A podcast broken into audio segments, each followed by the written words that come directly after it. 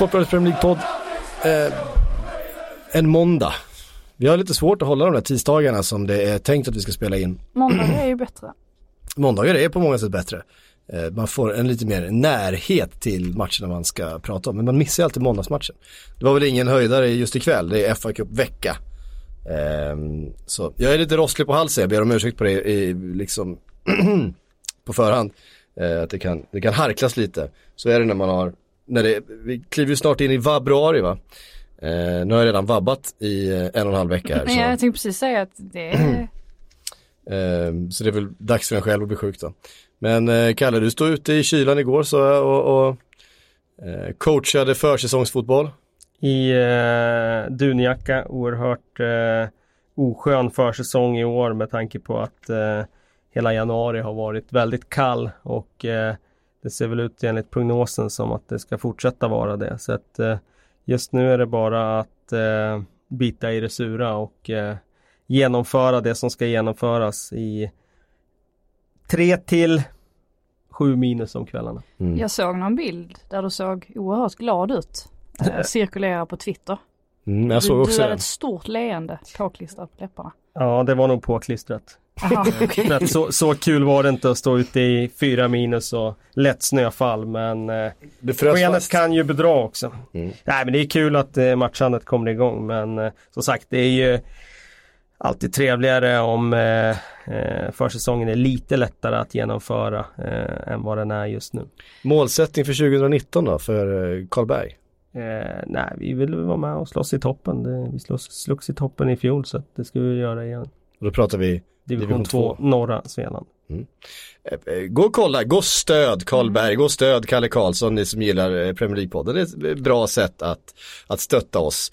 Eh, absolut. Du vill säga något, Freja? Ja, jag vill bara klargöra en grej. Jag fick mm. ett jättelångt mejl eh, häromdagen och så svarade jag inte på det för att jag tänkte att nej, kan vi ta upp det här då i podden mm. så kan vi klargöra det för alla som undrar. Mm. Eh, och då skriver det jättelångt, men jag kan bara läsa lite i början. Uh, Hej Frida, jag har undrat under hela denna Premier League-säsongen varför du är så anti-Spurs. Uh, det kvittar om de vinner, du tar alltid upp något annat i motståndarlägret. Deras spelare är så bra, bla bla bla. Men som efter United-matchen, alla såg att de var jämna första halvlek och sen var det Spurs mot Uniteds målis. Men du var så glad att United vann och du tyckte att de vann rättvist för Lindelöf gjorde high five. Och nu senast Liverpool vann knappt. Ja, du förstår vad jag menar. Yeah. Eh, och jag vill bara säga att eh, eh, jag blir oerhört förvånad att någon tror att jag är anti-Spurs. Eh, ja. Vilket jag verkligen inte är. Sen kan det väl ibland bli så att om den ena i podden hyllar ett lag så kanske man kommer med en... Antingen att man säger någonting annat som väger emot. Vi kan ju inte sitta och hålla med varandra hela tiden heller. Nej, och det, det där är ju också sådär att den intressanta historien kanske inte alltid är eh, det ena laget. Den intressanta historien kan ju finnas på den ena sidan av planen även om matchen har varit jämn. Eh. Ja, precis. Eh, för övrigt så, så kan jag ju, om det är någon som undrar, jag håller ju på Charlton då, det, det känner mm. alla till. Eh, min storebror är Die Hard eh, Spurs-fan, alltså riktigt stort. Min syrra däremot är Die Hard Chelsea-fan. Så att jag har lite av varje också i min släkt. Om det är någon som undrar så här vill gräva i min, vad mina släktingar har. Men sen är det väl en klassiker det där att många supportrar är lite känsliga och de är det eh, ganska ofta. Så att eh, ena, ena veckan då har man varit för hård mot Arsenal och nästa vecka har man varit för hård mot Liverpool och nästa vecka har man varit för hård mot United och nästa vecka har man varit för hård mot Spurs. Det Det brukar sällan gå att eh, blidka alla. Nej, och med tanke på att vi har suttit och sågat United under José Mourinho så är det nog ganska gött för deras supportrar att få höra lite positivt med all rätta eftersom det finns mycket positivt att prata om United just nu. Så ja. att, eh, det var det. Ja, det var det. Eh, så där är det ibland. Vi får väl anledning att eh, adressera det. Eh, det problemet kanske här då när vi ska prata om Manchester United. Arsenal eh, och vi faktiskt kommer behöva prata mest om Manchester United för att nu får vi börja ta Ole Gunnar Solskjær på riktigt allvar. Eh, han har ju alla, alltså han har ju hanterat alla utmaningar som har ställts eh, inför honom med, ja, med högsta betyg skulle jag säga. Eh, han tog över en, en trupp som var splittrad, som var omotiverad, eh, som var trött. Han har fått dem, han har, till och med Alexis Sanchez är med nu och ser ut som Alexis Sanchez igen. Även den typen av utmaningar har ju Ole Gunnar Solskär eh, hanterat, ja, men prickfritt egentligen. Ja, eh, jag tycker väl om det är någonting vi ännu inte har fått se från Solskär så är det ju hur han hanterar en förlust. För någon gång kommer den där första förlusten komma. Och då är frågan hur, hur kommer det bli då? Alltså hur kommer han försöka liksom hålla, hålla ihop den här fina mentaliteten som de nu liksom mm. har match efter match? Hur, hur återfår han den då efter, efter ett nederlag? Eh, så det blir intressant och det har han ju fortfarande framför sig. Men i övrigt håller jag med om att... Ehm, jag var ju övertygad om att det här var rätt steg för United att ta in en caretaker. Men jag är ju förvånad över hur pass stor skillnad det faktiskt är och hur mycket skillnad en tränare trots allt gör i slutändan. Och det skulle väl inte förvåna mig om vi sitter här i slutet av säsongen och det blir en ganska stor debatt om huruvida han borde ta över permanent. Det måste ju onekligen vara skönt för United att veta att vi har en tränare just nu som, som faktiskt är väldigt bra. Det, det hade ju varit eh, betydligt, en betydligt mer prekär sitt som det hade varit tvärtom om man hade känt eh, sig otålig att ersätta honom. Ja, alltså att det skulle bli en förbättring det eh, tror jag nog ändå många kunde se. Men nu har han ju hanterat den ena eh, utmaningen efter den andra och eh, även om jag, jag tror faktiskt jag sa det där när de hade slagit Cardiff att de hade ett gynnsamt schema och fem raka segrar. Det, det kunde man ju verkligen eh, gissa att, eh, att de skulle ta. Sen hade de Tottenham borta på programmet och den, den eh, såg ju väldigt, väldigt tuff ut. Mm. Och jag gissade att eh, sviten skulle brytas där. Nu är det åtta och det är fortfarande ett ganska gynnsamt schema i ligan nu som kommer. Så det kan liksom bli... upp mot tio, eh, elva raka segrar innan de här tuffa matcherna i Champions League och så vidare. Men ibland kommer man in i det där flowet nu som ett brev på posten. Man Neymar skadad och missar första mötet här nu då, med all säkerhet. Och det, eh, ibland kommer man liksom bara in i det där att saker och ting bara rullar ens väg. Och jag tycker det är en sån där grej som man kan se på Alexis Sanchez. Det är ju inte lätt att få igång honom plötsligt. Eh, dels med hans skadehistorik och så vidare. Hans fysik har ju inte varit något bra under det här året och han kommer från en skadefrånvaro nu igen, men det blir ju också en sån där effekt av att han dras ju med av att alla andra plötsligt går bra och känner plötsligt att ja, ska jag överhuvudtaget ha en sportmössa här och få några spelminuter och inte sänka mitt marknadsvärde ner i källaren, då måste jag skärpa till mig. Så att hans jobb blir ju lättare av att han har lyckats väcka liv i de andra. Och då får han eh, Lukaku och, och Sanchez bara med automatik. Eh, och det, då blir ju liksom, när han får igång dem också, då kommer han ju inte behöva nöta på Rashford och de här heller. För då kanske i den där lite lättare matchen, då kanske de kan varva med att spela Lukaku då, eller Sanchez eller någon annan. Mm. Och då blir liksom... ja, då är man inne i den där goda eh, cirkeln som bara snurrar på. Och, eh, behöver du inte nöta på ditt material, ja men då blir de förmodligen eh, inte skadade heller. Och då kommer eh, det vara ännu större chans att göra bra resultat. Och gör du ännu bättre resultat, ja men då kommer de vara ännu gladare. Och då liksom allt bara snurrar på. Mm. Så att, eh, det är bara att lyfta på hatten. Sen tycker jag väl i och för sig att eh, omvärlden eh, underskattade Solskär när han tog det här jobbet. Jag tror att vi har en... dels vi i media, eh, kanske framförallt vi i media, vi vill ju gärna bygga historier och sådär, och när, det, när någon spelare går från spelare till tränare eh, så tror jag att vi överskattar det här av att eh, det var en spelare som sprang runt med lagkaptensbindeln och liksom var Didier Deschamps och sådär. Då vill vi bygga en historia kring att det blir en helt otroligt bra tränare av bara automatik mm. eh, av den anledningen. Patrick Vieira. Mm. Han har haft lagkaptensbindeln. Thierry Henry. Thierry Henry. Alltså det blir så. Solskär har ju aldrig varit någon ledartyp som spelare. Mm. Eh, han var en reserv som hoppade in och gjorde eh, mål som supersub. Eh, men det innebär ju inte att man inte kan vara en bra tränare. Eh, hans tränargärning var ju underskattad när han tog det här jobbet. Han har ändå lett Molde till ligatitlar. Det är ingen klubb som historiskt sett är liksom den största i Norge, utan de hade inte vunnit på många år när han Jag lyckades med det. Jag tror och, jag... och just den där Cardiff-historien ja. Är ju den som har svärtat ner. Men jag menar ju på att eh, han var ju bättre lämpad för det här jobbet när han hade Cardiff-erfarenheten än om han inte hade haft Cardiff-erfarenheten. Eh, han lärde sig väldigt mycket av det. Men så kommer inte fotbollsvärlden resonera. Mm. Ställer upp med en eh, fyra tre tre i fredags då mot Arsenal. Eh, fick då se Lindelöf och eh, Erik Bailly tillsammans. Eh, i mittförsvaret. Jag skulle säga att det var en diamant han ställde upp med två forwards. Lingard tia. Lingard tia, ja. Så men det, eh, det är en definitionsfråga. Men, men Pogba till vänster eh, på mittfältet. Eh, I den trean, ja. I, i den trean, precis. Eh, med andra röra. Och, eh, och Nemanja Matic är ju i en sån här position som man vill se honom i på något sätt. Eh, där han har ändå varit som bäst.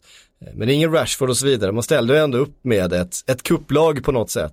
Och lyckades behålla den här fina, eh, fina känslan. Och flera spelare som var väldigt, väldigt bra. Eh, Romelu Lukaku med två assist.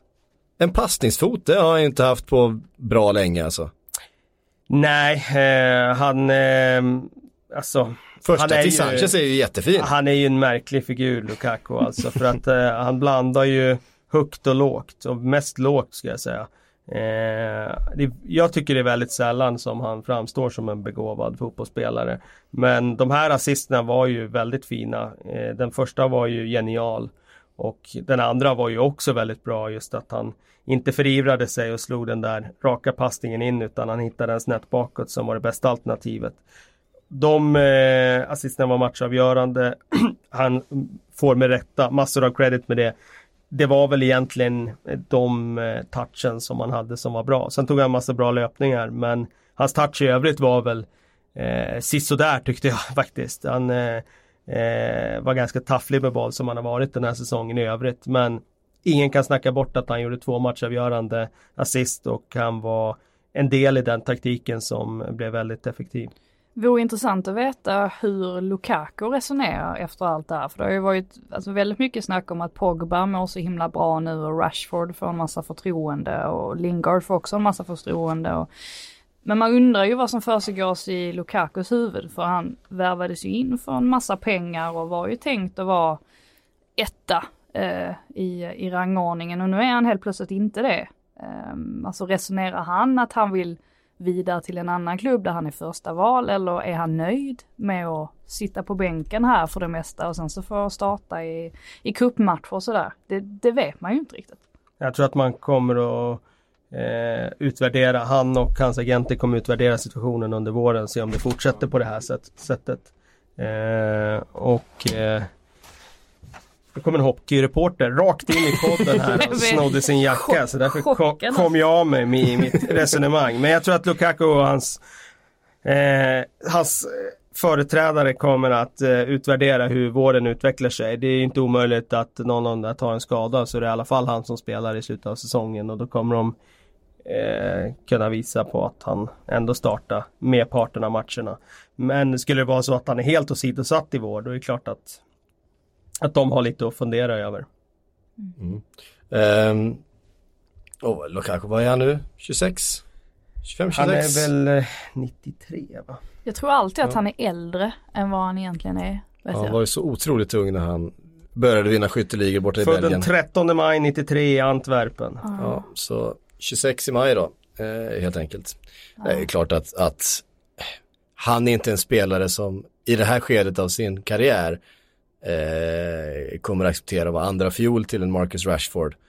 Eh, det... Samtidigt tar han ju inte sådär superhögt marknadsvärde mm. som han hade när den här affären gjordes och de betalar massa pengar. Vilken toppklubb ska köpa honom och sätta in honom så given etta? Det är inte så att Real Madrid kommer att köpa honom. Alltså, ja, men är det superintressant för honom då? Det kanske är. Eh, och då, ja, absolut, de skulle ju kunna göra det. Har de pengar för det så... Eh, skulle ju det kunna vara intressant då. Sen är det också en, en hälsosam miljö just nu för många spelare har vi ju sett. Svårt att tro att de har råd med den lönekakan va? Ja, mm. antagligen. Han har väl väldigt hög lön. Men det är ju det, det som är så intressant också när man inte riktigt, du har inte den insynen riktigt i Premier League som du exempelvis har. I Allsvenskan har man lite bättre koll på vad det är för typ av människor. Alltså du vet om att nej, men den här, den här spelaren är, är ganska så här, är väldigt målinriktad och skulle aldrig kunna tänka sig att vara andra fjol. Men alltså det, jag tycker det är lite svårare ändå att nå in eh, ja, det är Premier League-spelarna på det sättet. Mm. Men jag läste ju, Jesse Lingard hade ju skrivit eh, en sin historia på den här Players Tribute eh, mm. förra veckan var det väl. Och det var ju oerhört intressant att läsa, för där fick man ju en helt annan uppfattning om honom än vad man har haft tidigare. Han har ju sett som någon sorts, eh, ja men som pajasen i laget, och han springer runt och han, han, han ler hela tiden och, och skojar och tjoar och kimmar och det känns inte så seriöst. Men sen när man läser hans historia om hur mycket han har kämpat och med hans skada där när han såg alla sina... sina kompisar, jämnåriga vänner bara springa iväg eh, medan han låg skadad på en soffa eh, ganska länge och, och spelade i de här lite lägre klubbarna och kämpade sig uppåt och han var liten och stödet från hans morfar. Alltså man får ju en helt annan bild av honom som människa och person, och det är väl där jag känner att jag har inte riktigt koll på vad som försiggår i Romelu Lukakus huvud på samma sätt. Det, kän- det känns inte som att jag känner honom på det sättet. Han skrev ju också en väldigt stark eh, berättelse i, i somras. Det handlade ju väldigt mycket om eh, tuffa uppväxten. Och så. Mm. Ja, men tuffa uppväxten, men hans, hans relation till liksom, det belgiska landslaget och sådana saker. Det handlade ju inte så mycket om hans, hans eh, karriär i klubblaget och sådär. Hur han, eh, där var ju också väldigt mycket en, en, en spelare som hade liksom, överkommit allt det här och tagit sig dit han, mm. dit han ville. Nu blir det någon slags annan utmaning för honom när han Uh, har tagit sig hela vägen upp till en av världens största klubbar, uh, varit given startspelare, fått alla möjligheter och, och sådär av en, av en tränare som, som själv har värvat honom och så vidare, uh, alltså Mourinho då, och inte lyckats förvalta det riktigt. Uh, nu blir det en helt uh, det blir på något sätt ett nytt kapitel i hans liv ju när det kommer spelare underifrån uh, som Marcus Rashford, som ju har varit fantastisk så här långt under Ole Gunnar Solskär. Och som ju på många sätt tror jag är en spelare som Manchester United i det här läget verkligen behöver, ska vara deras liksom focal point. Men han är, han är local lad, han är ung, han ska bära det engelska landslaget förmodligen framöver till stor del. Och så där. Det kommer vara väldigt viktigt för Manchester United att ha den figuren i sitt lag när de nu ska bygga upp det här igen och, och ta sig tillbaka till den positionen där de såklart ser sig själva fortfarande. Um... Men det är ju det som är så fint också, om vi pratar om att det inte kanske fanns någon, någon speciell historia runt Solskär och, alltså som spelare och vem han var i Manchester United. Det här känns ju ändå lite som att Sir Alex är tillbaka till viss del med tanke på hur extremt mycket Solskär ser upp till honom. Det, det blir ju så oerhört tydligt. Så alla de här åren sen Sir Alex lämnade, där det har gått liksom antingen för mycket åt höger eller för mycket åt vänster och sällan rakt fram. Nu känns det som att Solskär har liksom tagit tillbaka det här lite grann som, som gjorde Manchester United så himla bra. Och det, det är lite som att, nu lever ju Sir Alex fortfarande, men lite som att hans ande ändå liksom är med hela tiden. Ja, precis. Ja. Nej, det har ju varit blivit väldigt mycket Sir Alex nu och han har varit nere på träningsplanen och så vidare. Och ju, Solskär har ju inte... Eh, liksom missat ett enda tillfälle att få in Sir Alex när han har snackat på någon presskonferens, mm. varken eh, innan han liksom sen, sen, börjar rada upp segrar efter. Absolut, men sen har jag också tonat ner eh, Sir Alex betydelse för spelarna just i det här skedet. Ja, han har sagt att det är inte så att Sir Alex har varit nere och, och... Nej, och det är klart att det inte har varit det, det fattar väl vem som helst. Ja, men det gick ju mycket rykten om att det var liksom... Yeah. Eh, han mer, mer eller mindre kom med, med pointers till Solskär, han skulle få igång det här igen. Men, men, ja, men det, det, där, det, det där tycker jag är lite respektlöst också. Ja, återigen, alltså, jag tror att man har fel bild av det här. Återigen, jag går tillbaka till det där. Hade det varit en Didier Deschamps som hade sprungit runt med lagkaptensbinden och sådär, då hade media målat ut det här till att det är den stora ledaren som är som gjord för det här uppdraget. Men vi har ingen koll på vem som är en bra tränare. Eh, jag tror, tycker man... Eh, underskatta liksom Solskär. Jag tror att det också är bilden av honom. Du vet, han, är, han har inte varit den här som har varit eh, han är lite gladlynt och han är norrman och så vidare. media har svårt att se att det här kan också vara en, en tuff tränare när dörrarna är stängda. Den bilden ser man inte, utan eh, jag tror att man eh, liksom tar för givet då att eh, han kommer in som någon nickedocka och Sir Alex ska sitta ovanför liksom och bestämma. Det är, så, det är inte den bilden jag har, och det är liksom, eh, jag tycker att det är lite respektlöst faktiskt mm. mot honom. Jag tror snarare att Sir Alex, han har nog aldrig varit lugnare än nu. Alltså sen, sen han slutade. Jag tror han litar betydligt mer på Solskjaer än vad han litade på ja, Mourinho. Ja, det tror jag också. Men Van Gaal också, för den delen. Mm. Ja, det tror jag också. För att han, eh, han vet ju vad Solskjaer har för filosofi. Han jobbar ju ändå under Sir Alex då som ungdomstränare. Han tror jag tar för givet att han kommer att ta tillbaka The United Way, vilket han har gjort.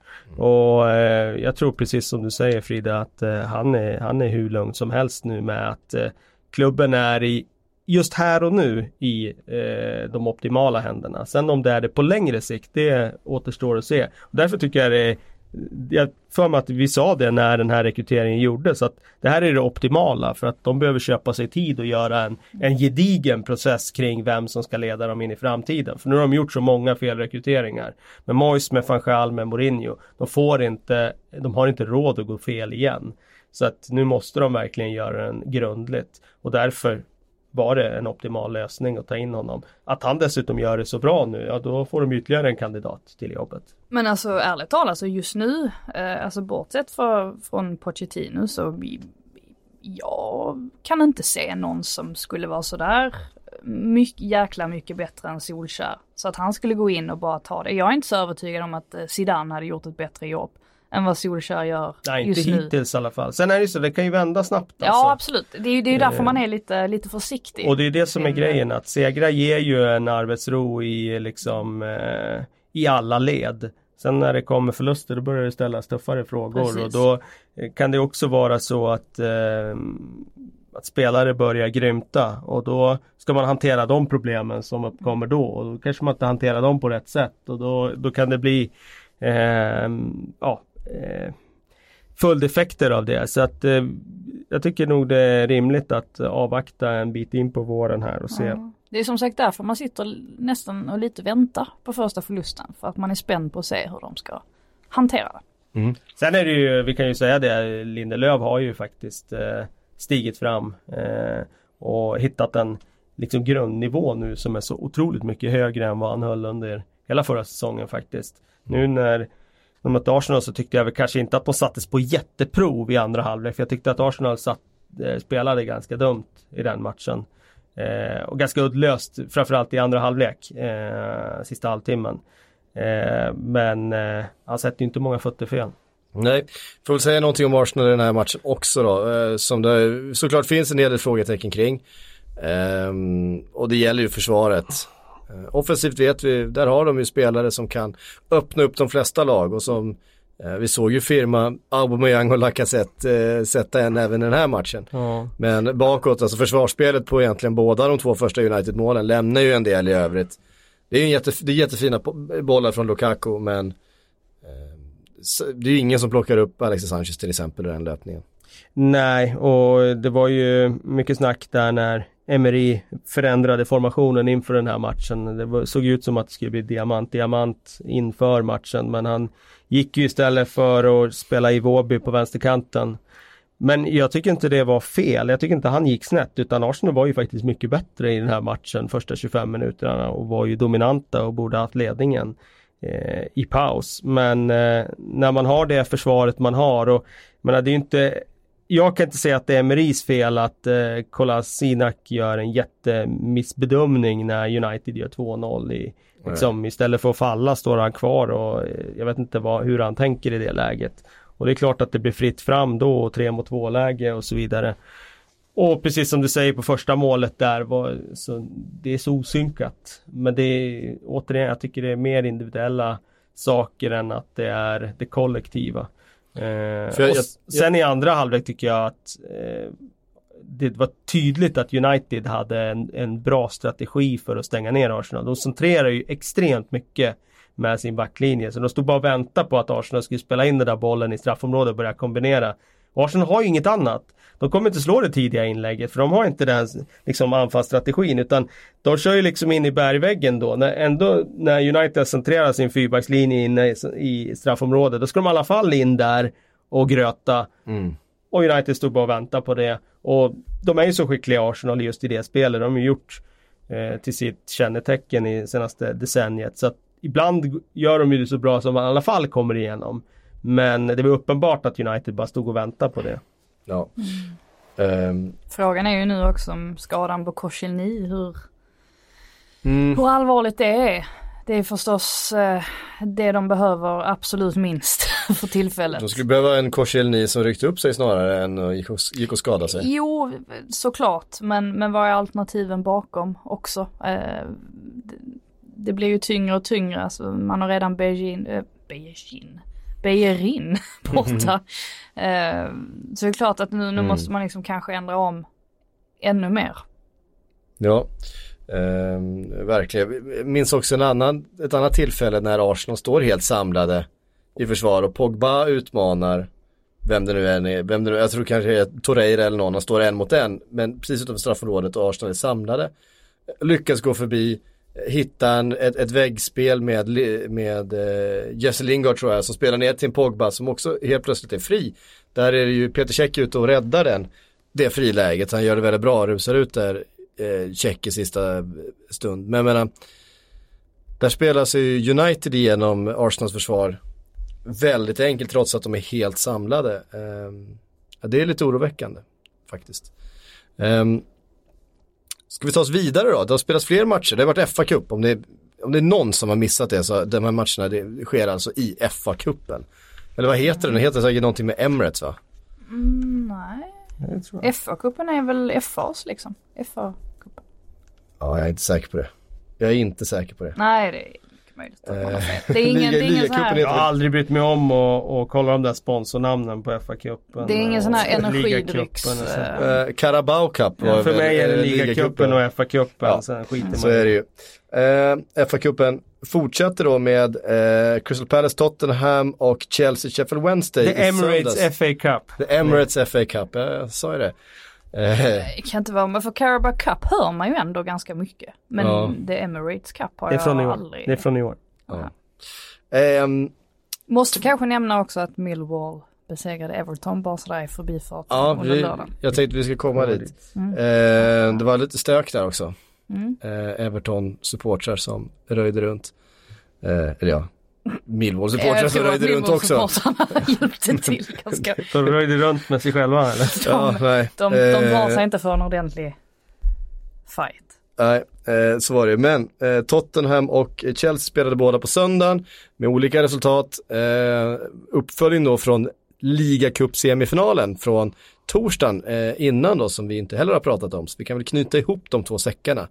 Eh, och börja med eh, Chelsea-Tottenham på Stamford Bridge. Mm. Som eh, ändå blev rätt rafflande till slut med en straffläggning. Jag missade ju det här. Jag gillar ju mina straffläggningar. Men som jag förstått det så var det egentligen bara en riktigt dålig straff. Och det var Eric Dier. Ja, sen så får ju, alltså Jorginho, han får ju inte lägga den typen av straffar. Det är ju, det är ju fruktansvärt när han spelar, går fram och bara helt nonchalant låter bollen rulla in i typ en kilometer i timmen. Men den är liksom, den, ja, målvakten är ju, redan åt andra hållet. Ja, så att det han är, har ju fintat bort målvakten så att ja, han är och köper korv. Men, men att göra, alltså, jag, jag fattar inte om man kan vara så kylig. Alltså det, då har man is i liksom ådrorna. Mm. Men tänk om man missar en sån, det är ju, det är ju pinsamt. Ja, det är, det är pinsamt. Men det skiter han i en straffläggning i Ligacupen. Vem var det som slog en, en Panenka som målvakten bara stod och väntade på? Ja, det har ju ja. funnits många. Det, det hänt, men jag men tänker på vår vän Diego Armando Maradona, tillbaka på V M nittio. I kvarten då mot eh, Jugoslavien var det väl. Då bränner ju han en sån straff som målvakten mm. liksom... Han kan nästan ta ett steg fram och bara plocka upp bollen. Ja. Så det är knappt styrfart på bollen. Ja. Och sen i semin då mot Italien, så han är ju Maradona, så han får ju såklart slå straff igen. Mm. Och då bara fintar han nästan, gör samma sak, rullar in den. Mm. Det är och, ganska då kallt. Och då sitter den. Mm. Och Argentina vinner ja. i V M-finalen. Ska tillägga att Lucas missade ju sin straff också. Så att stackars mm. Erik Dier ska inte få all, all skit. Nej. Mm. Um, men det har varit en tung vecka för, för Tottenham. Ja. Som nu verkligen börjar, det börjar kännas nu, alla de här skadorna. Ja, och det, är väl... det är ju inte konstigt att det är så. Och visst att man kan förlora hemma mot, eller borta mot, mot Chelsea eh, i en semifinal. Men sen att följa upp det då i F A-cupen med att åka till Sellers Park och få stryk med två noll mot Crystal Palace. Det är på något sätt cementerade ju känslan kring Spurs just nu, att det är ett lag som helt enkelt är så decimerat att eh, det kommer vara svårt för dem att få så mycket resultat med sig så länge spelet ser ut så här och så länge de har så mycket nyckelspelare skadade. Det är känslan man har. Ja, och om vi tänker oss Pochettino då, alltså, han kan ju inte göra så mycket mer heller på något sätt. Det känns ju som att han försöker kräma ur det, det mesta han har ur den här truppen som han har jobbat med för tillfället. Så att där tycker jag det känns svårt att sätta mer att han ska liksom få, få mer skit eh, för den här perioden de är inne i. Alltså med facit i hand så är det väl trots allt så att ja, man gjorde inga värvningar under sommaren. Och då har man färre spelare att tillgå när man hamnar i en sån här situation. Sen är det ju otrolig otur för Tottenham att det känns som att allting kommer på en gång. Att, alltså Harry Kane har man ju lyckats klara sig utan tidigare säsonger också. Han, han brukar ju ändå ha en liten skadeperiod. Så tar under våken är oftast våren också. Han, han är borta en del. Men då har man alltid lyckats ta sig igenom den för att eh, Dele Alli har varit frisk och Son har varit där och så. Och när de inte finns att tillgå så blir det ju så otroligt tydligt att då är det ju inte... Det är ju ingenting kvar överhuvudtaget. Och lägga över det här ansvaret på de unga spelarna är ju också väldigt mycket att begära. Mm. Ja, men tittar vi på laget som då ställde upp mot Crystal Palace igår, så har du visserligen då Gazzaniga i mål. Det, han har väl blivit lovad att spela cupmatcher. För Juris var med på bänken. Men sen har du en trebackslinje med Foyth, Davinson Sanchez och Jan Vertonghen, vilket det känns helt okej. Okay. Men sen blir det ju då eh, Kyle Walker-Peters, Oliver Skipp, Eric Dyer och eh, Kieran Trippier. Där framför, eller Kyle Walker-Peters och Trippier ska vi kanske räkna in i backlinjen då till en fembackslinje. Men, men där framför eh, George Nkundu, Nkudu, Nkudu. Och Nkudu. Och Lucas Moura med Fernando Llorente längst fram. Det är ju inte, alltså utan alla sådana liksom stora spelare så känns det här inte som ett, ett, ett topplag i England. Alltså, det här hade kunnat vara... Flexibility is great. That's why there's yoga. Flexibility for your insurance coverage is great too. That's why there's United Healthcare Insurance Plans. Underwritten by Golden Rule Insurance Company, United Healthcare Insurance Plans offer flexible, budget-friendly coverage for medical, vision, dental, and more. One of these plans may be right for you if you're, say, between jobs, coming off your parents' plan, turning a side hustle into a full hustle, or even missed open enrollment.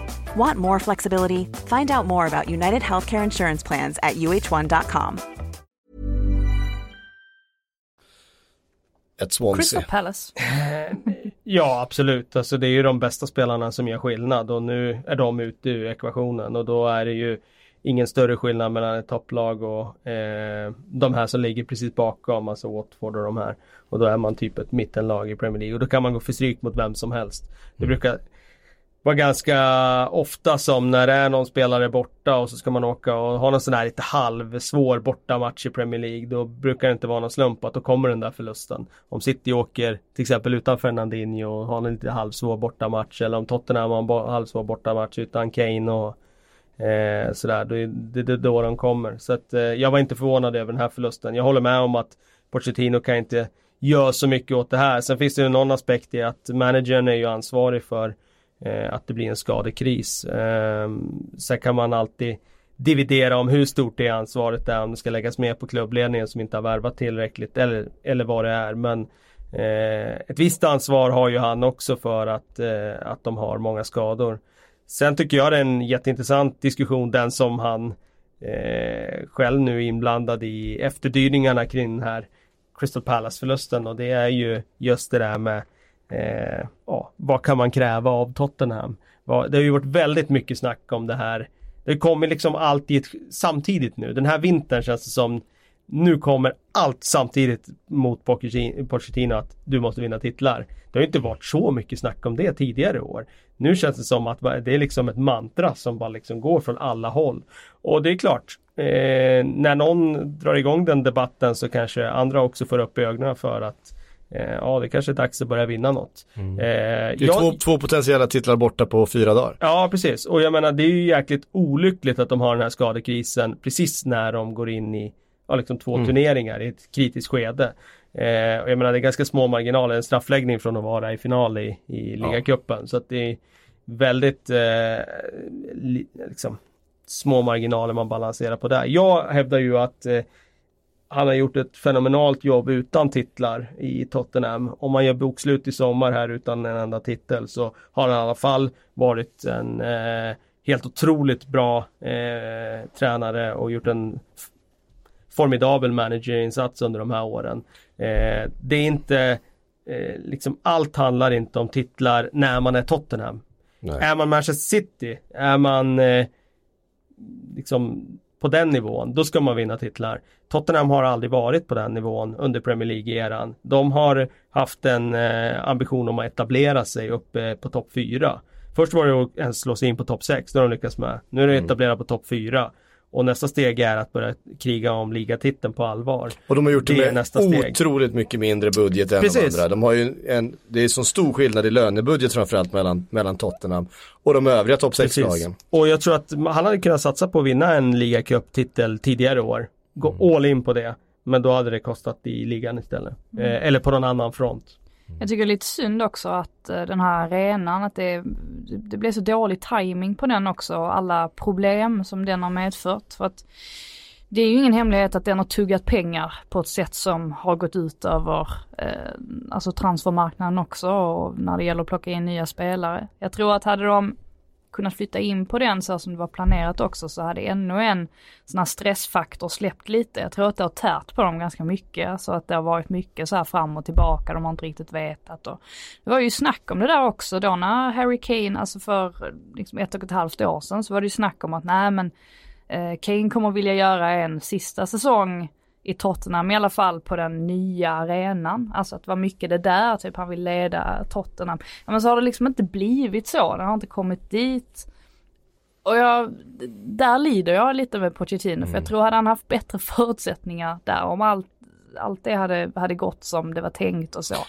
Ja, det är allt det gått som det hade tänkt. Så hade han haft en transferkassa i sommar också. Nu är ju mycket utav, utav problemen. Sen är det ju helt problemen. rätt att satsa på det av Tottenham, tycker jag. Alltså bygga och, by- en arena. och bygga en arena. Uh, nu har de helt plötsligt nio miljarder de ska skaka fram på något sätt. Så det är klart att det kommer sätta s- djupa spår i uh, transferstrategierna framöver. Så är det ju. Man kommer ju behöva sälja för att köpa antagligen. Um, och då har de ju tre, fyra spelare med, med väldigt högt värde på. Uh, Och ett gäng spelare runt omkring, men inte så högt värde på. Vi såg en, en Dembélé eh, till åren nu då visserligen, men går för ganska lite pengar än eh, av deras bästa spelare ändå de senaste åren. Um, och det är svårt att se hur de ska kunna in, återinvestera i den här truppen med den här stora ekonomiska förlusten på, på arenan utan att, att behöva sälja av någon av Christian Eriksen, Dele Alli eller, eller Harry Kane. Och Harry Kane kommer de att gå över alla möjligheter för att, för att slippa sälja. Han är ju deras talisman verkligen. Men Christian Eriksen med arton månader kvar på kontraktet, som inte har velat förlänga, inte haft den diskussionen. Mm. Det är klart att kommer det ett bud där så tror jag de kommer lyssna. Vare sig de vill eller inte, jag tror att de blir helt enkelt i en situation där de måste. Och det är ju synd för det här, för det som Pochettino har byggt upp. Han har ändå byggt upp ett lag med spelare som verkligen verkar trivas och som inte själva känner, eh, tror jag, att de måste därifrån för att uppnå någonting eller lyckas någonting. Jag tror att de känner att de har ett, en möjlighet och, ett, och en kvalitet i det här laget som är tillräckligt hög. Men att de kan bli nödgade att liksom decimera de här styrkorna och på något sätt börja om igen och börja utveckla nya spelare för att ta dem till liksom den här världsklassnivån. Det, det, det kommer sätta avtryck och det, det såklart det är olyckligt för, för Tottenham. Sen är det ju inte för inte som eh, Pochettino också jagas av Real Madrid och, Bayern, och eh, Manchester United just nu. Alltså det är de två största klubbarna i världen, eh, och att han är ansedd som en av de absolut främsta eh, tränarna och framförallt spelarutvecklarna i världen, det är efter det han har gjort i Tottenham. Det, mm. det, men sen är det ju där, jag tycker det är intressant den där diskussionen kan man alltid ha med just vad, vad är vad är titeln värd? Eh, det är klart att man där och då om man vinner den så säger man ju att den är värd hur mycket som helst. Mm. Alltså det är klart att det är roligt att vinna, men eh, vad hade Wigan valt eh, idag? Mm. Vinna F A-cupen eller vara kvar i Premier League? Idag, mm. vad hade de valt? Nu när man vet att de inte har tagit sig tillbaka. Förmodligen var kvar i Premier League. Kanske. Förmodligen. Förmodligen. Eh, det beror nog på vem du frågade. Ja, det, var, det kan vara så. Det kan ju vara det, det är liksom, samma, det är sak med Swan, som... samma sak med Swansea. De åkte ur. Det kanske mm. är så att vissa tycker att det är så kul att vinna ligacupen så att det får kosta några uh, år liksom uh, nere i andra ligan och sådär. Ja, oh, fine. Men uh, det är inte säkert man kommer tillbaka. Nej. Nej, och så är det väl med alla, t- alla titlar, alltså inklusive ligatiteln också. Alltså det kostar att vinna en titel. Och det behöver nödvändigtvis inte vara så att den som vinner ligatiteln helt plötsligt har bäst ekonomi, alltså långt ifrån. Nej. Det finns många exempel på det i Allsvenskan också. Kostar ja. att vinna S M-guld. Alltså det, det syns sen på, på bokföringen. Att, ja. Sen kan jag tycka som, som Leicester gjorde när de, när de ju vann ligan eh, från ingenstans och sen ska spela Champions League året efter. Och de satsade ju verkligen på Champions League och det gick ju ut över deras, deras kommande säsong. Alltså de hade ju kanske en chans där att försöka etablera sig, de också som en topp sex-klubb. Istället så kände de ju att fan, det här är kanske vår enda chans någonsin att spela Champions League med Leicester. Alltså för att ge våra supportrar det här, att ge det här en ärlig chans. Och de tog sig ändå till en kvartsfinal ja. liksom. Ehm, och sådär. Att det kostade dem ju väldigt mycket. I backspegeln skulle de satsat allt i krutet, eh, investerat i att försöka hålla kvar en, en, en Kanté som med en utköpsklausul hade varit svårt, de hade fått betala en lön och, och sådär som de inte hade kunnat betala någon annan spelare. Ja, men alltså gjort det på ett annat sätt och verkligen, verkligen fokuserat istället på att försöka slå sig in och bli en topp sex-klubb på lite längre sikt och bara vaskat Champions League, spelat med reservlaget. Eh, då kanske de hade lyckats med det. Kanske inte. Sen gjorde de ju ändå, de, de såg ju till att behålla två av sina bästa spelare, ja. Jamie Vardy och Mahrez. Det. Det, det gjorde de ju faktiskt. Gav dem mm. jättehöga löner ju, mm. med deras mått mätt. Så att det, ja. ja. De gjorde ju det de kunde.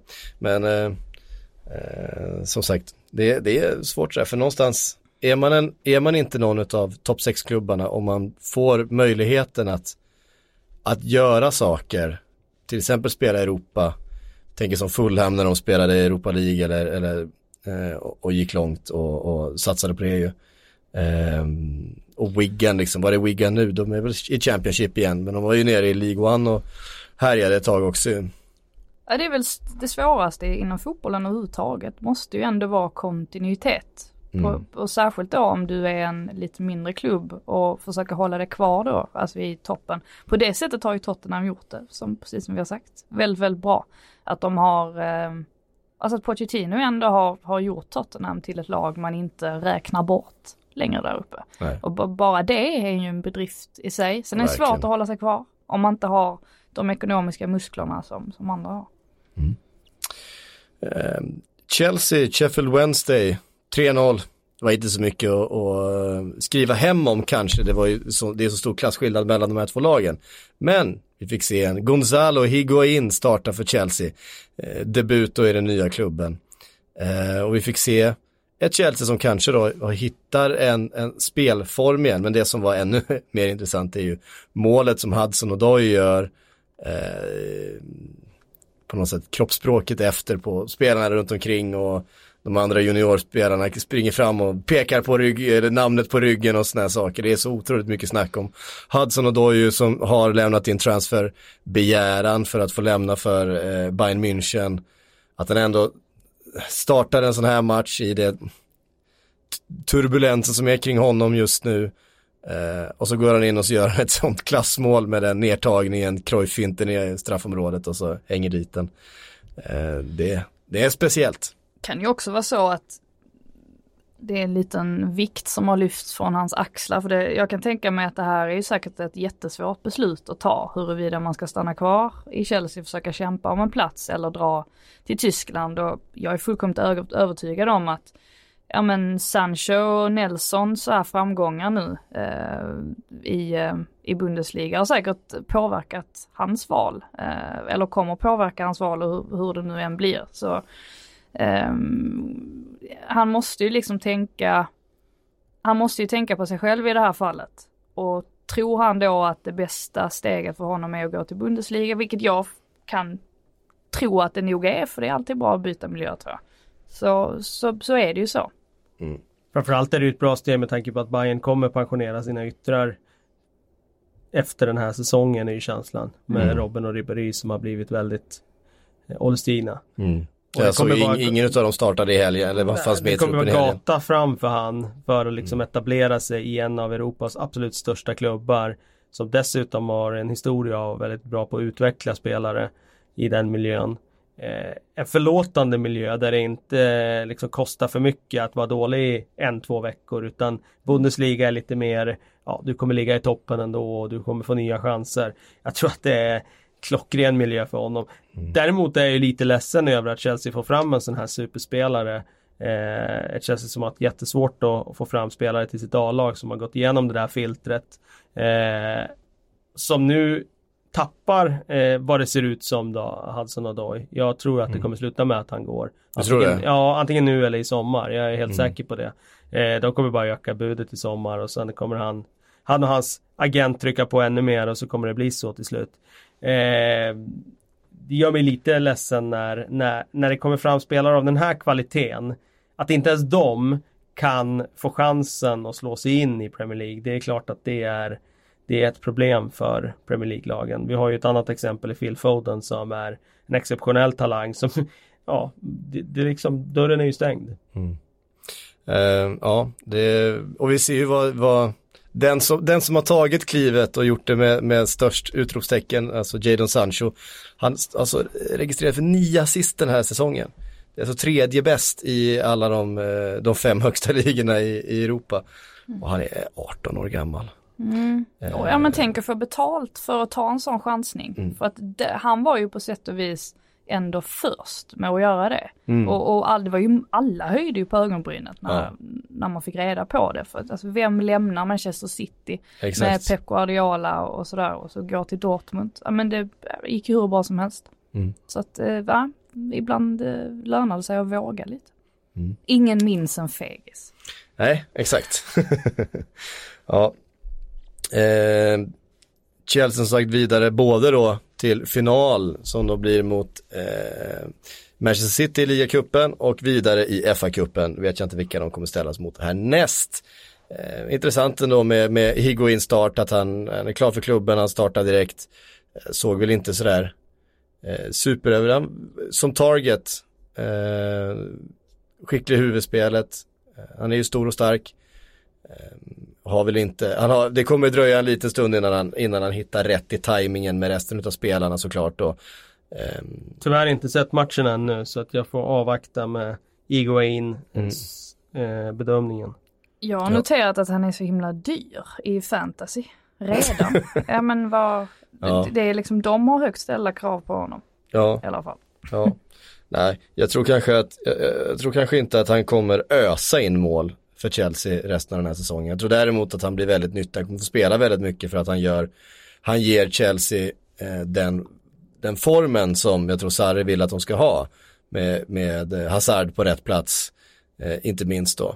Eh, så att det, jag tror han kommer spela mycket. Jag tror att därför kommer han vara väldigt nyttig för dem. Såklart han kommer göra några mål. Eh, det, det gör han ju alltid. Men eh, jag tror de som förväntar sig att han ska komma in och göra tio mål på de här resterande sexton matcherna, det, det har jag lite svårt att se faktiskt. Eh, han har inte riktigt haft det målsnittet heller de här två sista säsongerna. Det har ju stannat av lite grann. Han gjorde väl sexton på trettiosex matcher, tyckte jag jag såg, eh, för Juventus förra säsongen. Va? Eh, och då är det klart att han fick starta, han fick spela trettiosex matcher och gjorde ändå inom situationstecken bara sexton mål. Men för, för att vara Higuain eh, så är det ju så är det ju bara. Vi minns ju när han dundrade in uppåt fyrtio. Han kommer ju få Napoli. Bra distribution här av Hazard, för han skapar ju typ mm. fem sex chanser per match mm. åt sin striker om han är på humör. I Ligacupen ställs man då mot Manchester City, som inte har ställts på några större eh, prov den här veckan. Eh, inte jättekonstigt för sig när man ställer ut ett hyfsat starkt lag. Ja, Och de har mött, mött lag som inte har eh, kunnat matcha dem överhuvudtaget. Vilka var det de mötte nu i... i Burnley, va? Det var Burnley i helgen i F A-cupen och Liga-cup-semin. Hade de ett nio noll, va? Från första mötet med sig ja, in i precis. Returen. Eh, slutade ett noll där. Men det, man kan tänka sig att de inte gick på, på full fart riktigt. Burton, stackarna. Stackars ja. Burton, ja. Burton och Burnley. De var ju väldigt bra i helgen, tycker jag. Jag kollade lite grann på den matchen med ett öga. Det var en sån där match där man ser liksom att motståndarlaget försöker, de har ju ändå en plan för hur de ska försöka liksom försvara sitt eget straffområde, men det går inte. Nej. För de är för bra på att slå fram den sista passningen. De sitter med sån jäkla precision och sån otrolig timing. Och det är sån där match som, ja, det, är liksom, det kan bara gå på ett sätt och man känner redan från start att det här kan rinna iväg. Ja. Noterade också att Nick Pope stod i mål. Mm-hmm. Eh, jäklar vilken konstig säsong han har haft. Mm. Tänk att gå från liksom en, en V M-plats t- till, ja. och, till skada. Till att inte, ja men då hit och tillbaka. Alltså det, det är otroligt märklig säsong han har haft. Frågan är vad som händer med honom också sen efter säsongen. Jag tror inte att han är nöjd med att vara andra val i, i Burnley liksom. Nej, eh, förmodligen inte. Vi glömde, innan vi klarar med cuperna här, vi glömde ju faktiskt nämna att Connor Wickham gjorde mål för Crystal Palace. Ja. Det ska ju faktiskt lyftas med tanke på att det var sjuhundranittionio dagar sedan han gjorde mål. Connor Wickham har ju aldrig varit, har aldrig varit någon favorit i min bok. Det har ju snarare varit en av de där som jag hävdar... Eh, yes, stole a living in football. eh, det, jag har aldrig... sett storheten riktigt hos honom. Var det han som gick till City? Nej. En gång i tiden? Nej. Det var inte det? Det gjorde det inte. Connor Wickham. Eh... Värvades från Ipswich. Det var väldigt mycket snack om honom när han värvades. På den tiden var ju fem miljoner pund som jag tror han köptes från Ipswich. Det var ja. jättemycket pengar. Så han värvades till Sunderland då. Just det. Så... Eh, sen var han utlånad till Sheffield Wednesday, utlånad till Leeds och nu är han i Crystal Palace sedan tjugohundrafemton läser jag här. Och eh, han har ju varit väldigt skadedrabbad. Det ska sägas. Han har varit väldigt skadedrabbad. Det har ju såklart påverkat hans karriär. Men... Eh, jag tycker att han, han är väldigt endimensionell. Mm. Han, är, han är stor och lite trög. Uh... Ja, det är ju en sån där spelare som hade väldigt stor fördel av sin fysik när han var junior och mm. blev upphypad av den anledningen. Mm. Och uh, ja, men helgens stora skräll, du var inne på det Frida, att Millwall slår Everton. Everton som verkligen är nere i en... en uh, deppig trend just nu. Hur går det för din favorit Marco Silva? Nej, det går ingen bra just nu. uh, just nu så går det faktiskt inte bra alls. Men man åker inte till The Den och plockar en seger bara sådär. Det borde man förstå. Nej, och det förstås har varit mycket rapportering om stöket runt omkring. Som det är runt The Den då och då. De är på något sätt den sista... Och så skrattar man, vad hemskt. Egentligen. Ja, det är, ju, det är ju hemskt. Vi alltså, ska inte relativisera det här på något sätt. Men det var stökigt och eh, ja. besvikna Everton-supportrar. Eh. Mål i sista sekunden också. Fast situation. Ja. Och det var ju inte som att de ja, ställde upp med... Det var ett riktigt skitmål var det. Och det var ju inte som att de ställde upp med något jätte-B-lag heller. Det var ju alla liksom Sigurdsson, Richarl- Richarlison, Calvert-Lewin, Gomez, Gay, Gomez, mm. Digne, Mina, Keane, Pickford. Det kan man inte heller skylla på. Så jag, jag undrar också lite grann hur den där klubben mår.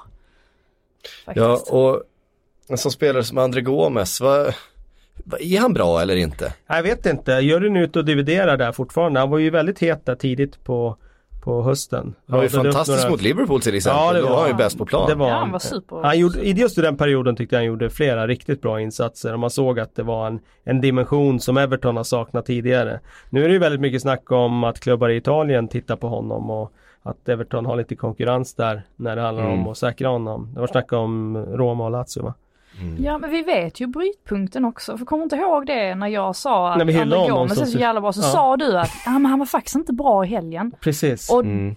sen dess så har jag inte sett Nej, honom göra en enda bra insats. Någonting en... hände där. Kan det ha varit ja. precis innan jul någon gång? Stämmer, det var en, en match då. Jag minns inte vilka de mötte. Men kan det då, vara Burnley eller någonting sånt? Då var han inte alls eh, liksom vaken överhuvudtaget. Mm. Det gjorde enkla misstag och kan, kan tänka mig att han tappar bollen med något mål också. Mm. Eh, och sen har han inte hittat tråden mm. efter det. Och jag är inte jätteimponerad av, jag vet att det snackas väldigt mycket om Idrissa Gueye, men jag är inte superimponerad av det han har visat upp under säsongen. Och har man då två centrala mittfältare som inte levererar helt plötsligt, det är ju en ganska stor del av en slag då som mm. eh, inte fungerar. Mm. Um, jag vet att du har lite bråttom härifrån, Frida. Mm. Det är en sån dag idag. Så vi kastar in lite frågor då innan du springer. Men ni kan fortsätta. Eh, ja, det, det får vi nog göra. Eh, Kverulerar eh, skriver: en skada på två månader på exempelvis Van Dijk, Firmino, Salah, Mané, Robertson, Alisson. Eh, och det är Liverpools titelchans som ryker. Har jag fel? Om jag har rätt, hur mycket på Klopp är det att spelarna på bänken inte kan ersätta dessa? Eh, alltså framförallt är det ju en spelare som inte går att ersätta och som en två månaders skada skulle vara katastrofal för, och det är ju Van Dijk. Där finns mm. ju ingen Nej. bakom som kan, som, som kan kliva in på den positionen. Och, jag tror inte Salah heller går att ersätta heller. Nej.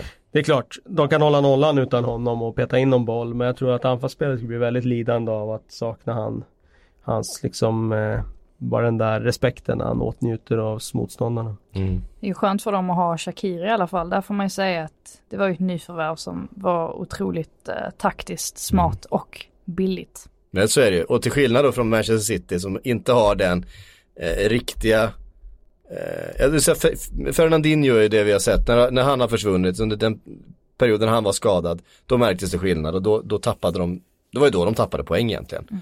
Eh, det är väl den svagheten de har som skulle motsvara på något sätt i sin trupp.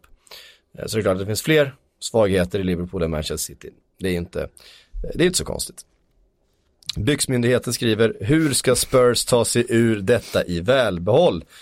Går det ens? Finns pengarna och viljan från Levy? Alltså, Levy har nog viljan. Alltså, men, viljan är nog inget fel på, men som sagt, nu är det ju inte arenan. Hans pengar. Det är ju arenan som, som tuggar pengar just nu. Mm. Och då finns det ju per automatik betydligt mindre pengar att lägga på spelare. Vilket man visade i somras när man inte värvade in någon överhuvudtaget. Så att jag är lite konfunderad, tror väl inte, det händer väl inte någonting nu. Vi har bara några dagar kvar här av januarifönstret. Sen i frågan så får man ju sätta sig ner när den här jäkla arenan är invigd och klar och ordnad, så får man väl se vad som händer. Alltså blir Pochettino kvar, blir Eriksen kvar, blir, ja men det är nog mycket som kommer att hända under mm. sommaren. Det tror jag definitivt. Daniel Ovejsikian skriver: frågar igen, hur funkar tränartransfers? Värvar man den enskilda tränaren eller även assisterande? Tränaren kanske föredrar sitt lag, sitt staff, till exempel ansvarig för anfall, försvar och så vidare. Och så är det ju ofta.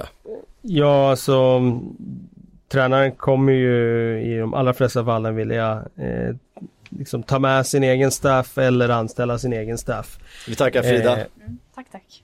Eh, och eh, ju mer resurser klubben har, desto mer folk kan man skicka ut. Då kan man ha råd att skicka ut kockar och allt möjligt. Men eh, eh, på den här nivån vi pratar, så då eh, anställer man ju en manager och så får den eh, berätta om vilka funktioner man eh, som, som han vill ha i, i sin stab. Mm. Mm. Och det kan ju vara allt från från scouting till, till eh, ja, scout, coaching staff och, absolut, och sådär. Men just när det gäller scouting-grejer eh, sådär, där jag kan tänka mig att man behåller mycket av scouter och så. Det jo, det tror jag. Men om man har, vill ha en särskild då, liksom, framförallt när man kommer in som manager, så kan det vara. Så har man då scout, ett scoutnätverk som man jobbar nära, liksom, och man, eh, som man använder sig av, som man litar på, som man vet har en, en liknande syn på fotboll som man själv. Ehm... Erik Anderberg skriver: Perisic, vilken position kommer han in i Arsenal? Ja, nu är han inte klar för Arsenal än, men vi kan slänga in lite silly här då. Det är ju ändå deadline day-vecka. Funkar diamanten då, eller blir det ändring eh, i spelsystem? Ja, jag skulle ju typ, tippa på att han kommer in på en nytt roll och att han eh, då kommer att ha en roll som liknade den som Iwobi hade mot Manchester United. Han ska mm. gå mot en ytterback och utmana och komma runt och slå inlägg. Det är han ju otroligt skicklig på. Eh, man kan ju också spela diamant med att man spelar med en kant som går brett och, och en kant som går inåt. Eh, då är det inte någon symmetrisk diamant längre, men det går att göra på det sättet också. Så att, eh, eh, jag tror att eh, grunden för Arsenal, det är fortfarande att få in Lacazette och Aubameyang som två eh, ordinarie forwards i elvan, och sen ska de bygga det övriga efter, ut efter det. Diamant tycker jag är jätteintressant, men det kan vara även med Perisic i den formationen. Eh, Robin Vramsjö skriver: är det samma tendens till nedgång vi börjar se hos Pochettino och Spurs nu eh, som vi gjorde under hans sista tid i Saints? Kan det vara United-spekulationerna som får honom och laget ur balans, eller är det helt enkelt bara för mycket skador och tufft spelschema som ställer till det? Ja, det är ju svårt att veta, men eh, eh, jag tror att eh, det här nu, det handlar mest om, om skadeläget. Sen som sagt, man är inte helt eh, ansvarsfri för när det blir skador, så det är klart att han har en del i det också.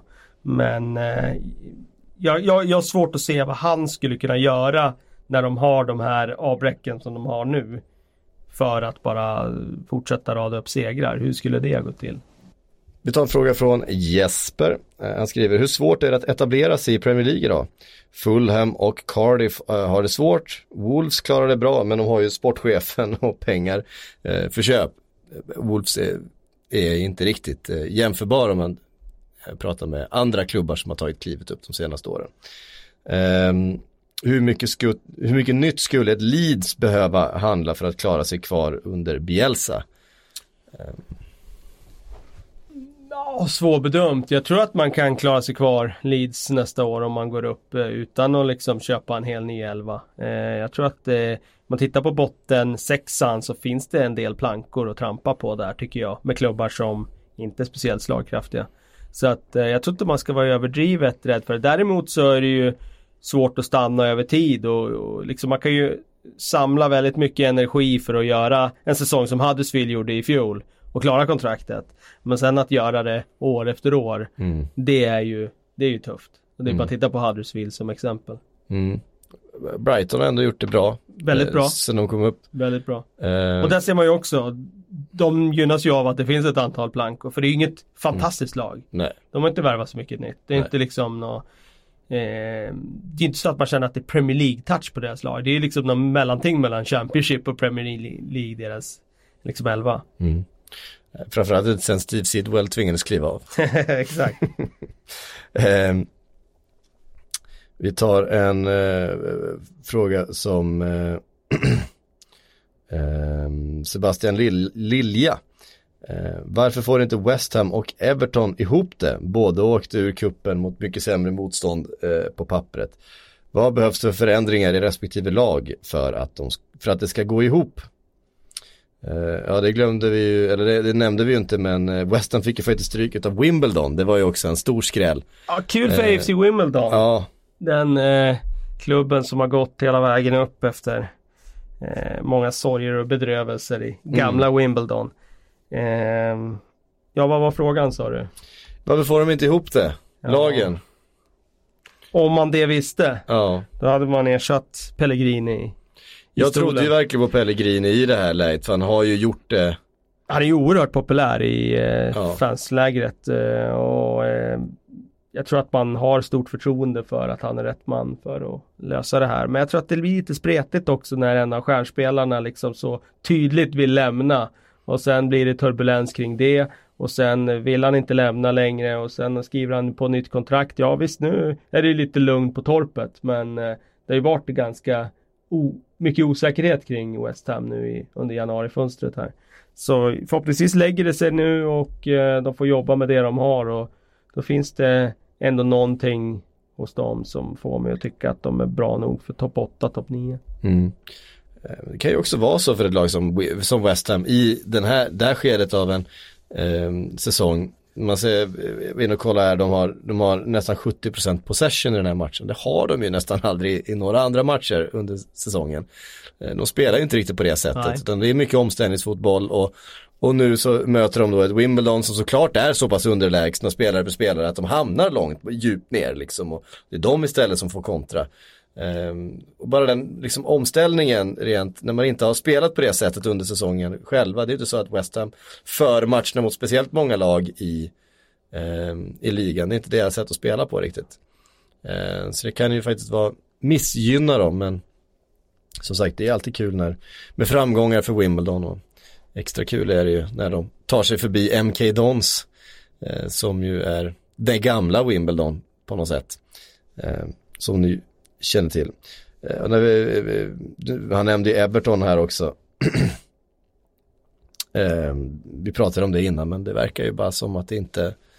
Eh, det är svårt att hitta en riktig förklaring till varför det inte går bättre för Everton. Ja, jag också. Jag tyckte att de... Det känns som att de har ett ganska... ganska... ungt utvecklingsbart lag nu också. Mm. Om man tittar på de försvararna de har fått in senaste två åren. Mm. Och Ding och Soma nu då. Och, eh, jag, jag, jag kan inte peka på något sådär specifikt. Utan för mig är det lite av ett frågetecken att de inte har presterat bättre. Eh, när de dessutom har Guds gåva till tränare enligt dig, så, så har de ju alla bitar på plats. För mm. att... Eh, få till det. Mm. Eh, fotboll nio nio nio skriver: ifall inte Klopp vinner titeln i vår, blir han ändå kvar i Liverpool? Ja, det tror jag. Eh, det... det är jag helt övertygad om. Jag tror att han ser det som ett långsiktigt projekt där han ska ta den där ligatiteln till Liverpool, och oavsett om han vinner eller inte så kommer han vara kvar. Han trivs nog väldigt bra där, och jag tror också att han drivs av tanken att etablera Liverpool på en högre nivå. Mm. Och en högre nivå skulle ju vara att liksom kunna aspirera på att vinna titlar år efter år. Ja, och jag menar, det är inte så att Liverpool skulle sparka honom om, det, om, man, om, om man missade eh, titeln. För det, skulle man missa man titeln så gör man det ju mot ett fantastiskt bra Manchester City. Det är ju ingen annan som kommer eh, springa om dem. Eh, och med tanke på att de antagligen kommer slå nytt klubbrekord i antalet inspelade poäng och så vidare. Eh, det, det vore ju... Eh, vansinne såklart att se den här säsongen ändå som en väldig framgång, eh, även om det inte blir någon titel i slutändan. Kalle Berglund skriver eh, Rabiot till Spurs. eh, sen har han även eh, en av radarnas status på Eriksen har vi pratat lite om. eh, tror ni Real eh, klipper honom och Poch i sommar? Inte omöjligt. Eh, det har ju varit min, min konspirationsteori hela tiden att, att Real Madrid eh, linar upp eh, Pochettino till sommaren här. Att de har krattat ett, ett utgångsläge för honom. Eh, men Rabiot är ju intressant för att han verkar ju inte hamna i, i Barcelona nu. Han ska ju inte vara kvar i P S G. Eh, nu skrev ju, nu skrev ju eh, vad heter de? Paris United, eh, som är någon lokal fotbollstidning i Paris, att Rabiot ska ha nobbat Spurs för att han själv vill till Liverpool. Men det finns, han är ju Liverpool-supporter, det har han varit ganska öppen med i sociala medier och såna här saker tidigare. Men om det inte finns ett intresse från Liverpool som han kände till, vilket jag inte tror att det gör. Det finns möjligtvis andra positioner där, där Liverpool skulle behöva värva eventuellt någonting i januari. Men de behöver ju inte en till mittfältare liksom. Det finns ganska mycket mittfältare. Så de uppgifterna ger jag inte speciellt mycket för. Jag tror att han blir kvar i P S G helt enkelt. Den här säsongen. Han, han ganska... kan inte säga att han går till Liverpool i alla fall. Nej. Ja, det skulle ju vara Spurs, Spurs skulle ju verkligen behöva få in en Rabiot. Alltså en spelare på den. Sen vet man inte hur bra Rabiot är. Nej, alltså, det är det väldigt oklart. Det har varit så mycket oklart. Snack om honom alla år, men man vet ju inte var står han någonstans. Ja. Nej, jag vet jag, inte, jag har ingen svar på det. Nej, nej, jag är jätteskeptisk till Adrien Rabiots eh, nivå egentligen. Han har spelat ett väldigt, väldigt överlägset P S G. Och såklart gjort det bra eh, i ligan och sådär. Haft någon match i Champions League också där han har varit duktig. Men han har ju knappast varit dominant i någon match jag har sett honom. Så att han har ju däremot en väldigt hög, alltså grandios självbild på något sätt. En hög satsföring. Och en mamma som, som fyller han, honom med, med självförtroende och jobbar hårt på agentmarknaden. Vet ni vad? Nu håller min röst på att försvinna helt och hållet här. Så att jag tror vi måste avbryta denna veckas Premier League-podd. Vi är inne i Deadline Day-vecka på torsdag. Om jag har någon röst då. Så ja, det blir Deadline Day med eller utan mig. Med eller om, utan din röst. Ja, om min röst håller så hörs vi då. Vi, vi ska förhoppningsvis kunna få ihop en Sillypodd före dess också. Kalle, dig kommer man väl kunna kolla på på torsdag kväll också. Kommer nog göra något instick på torsdag kväll, ja. Um, och det blir ju en deadline day, en sån gammal hedlig. eh, som vi brukade göra. Det, det ser jag fram emot. Vi kör från klockan sex till tolv eh, med lite extra material för er som är eh, pluskunder, kan vi lova också. Eh, det ser jag också fram emot. Eh, vet ni vad? Jag ska gå och dricka en eh, kopp te eller någonting, vad fan man gör när man har, håller på att tappa rösten. Så hörs vi snart.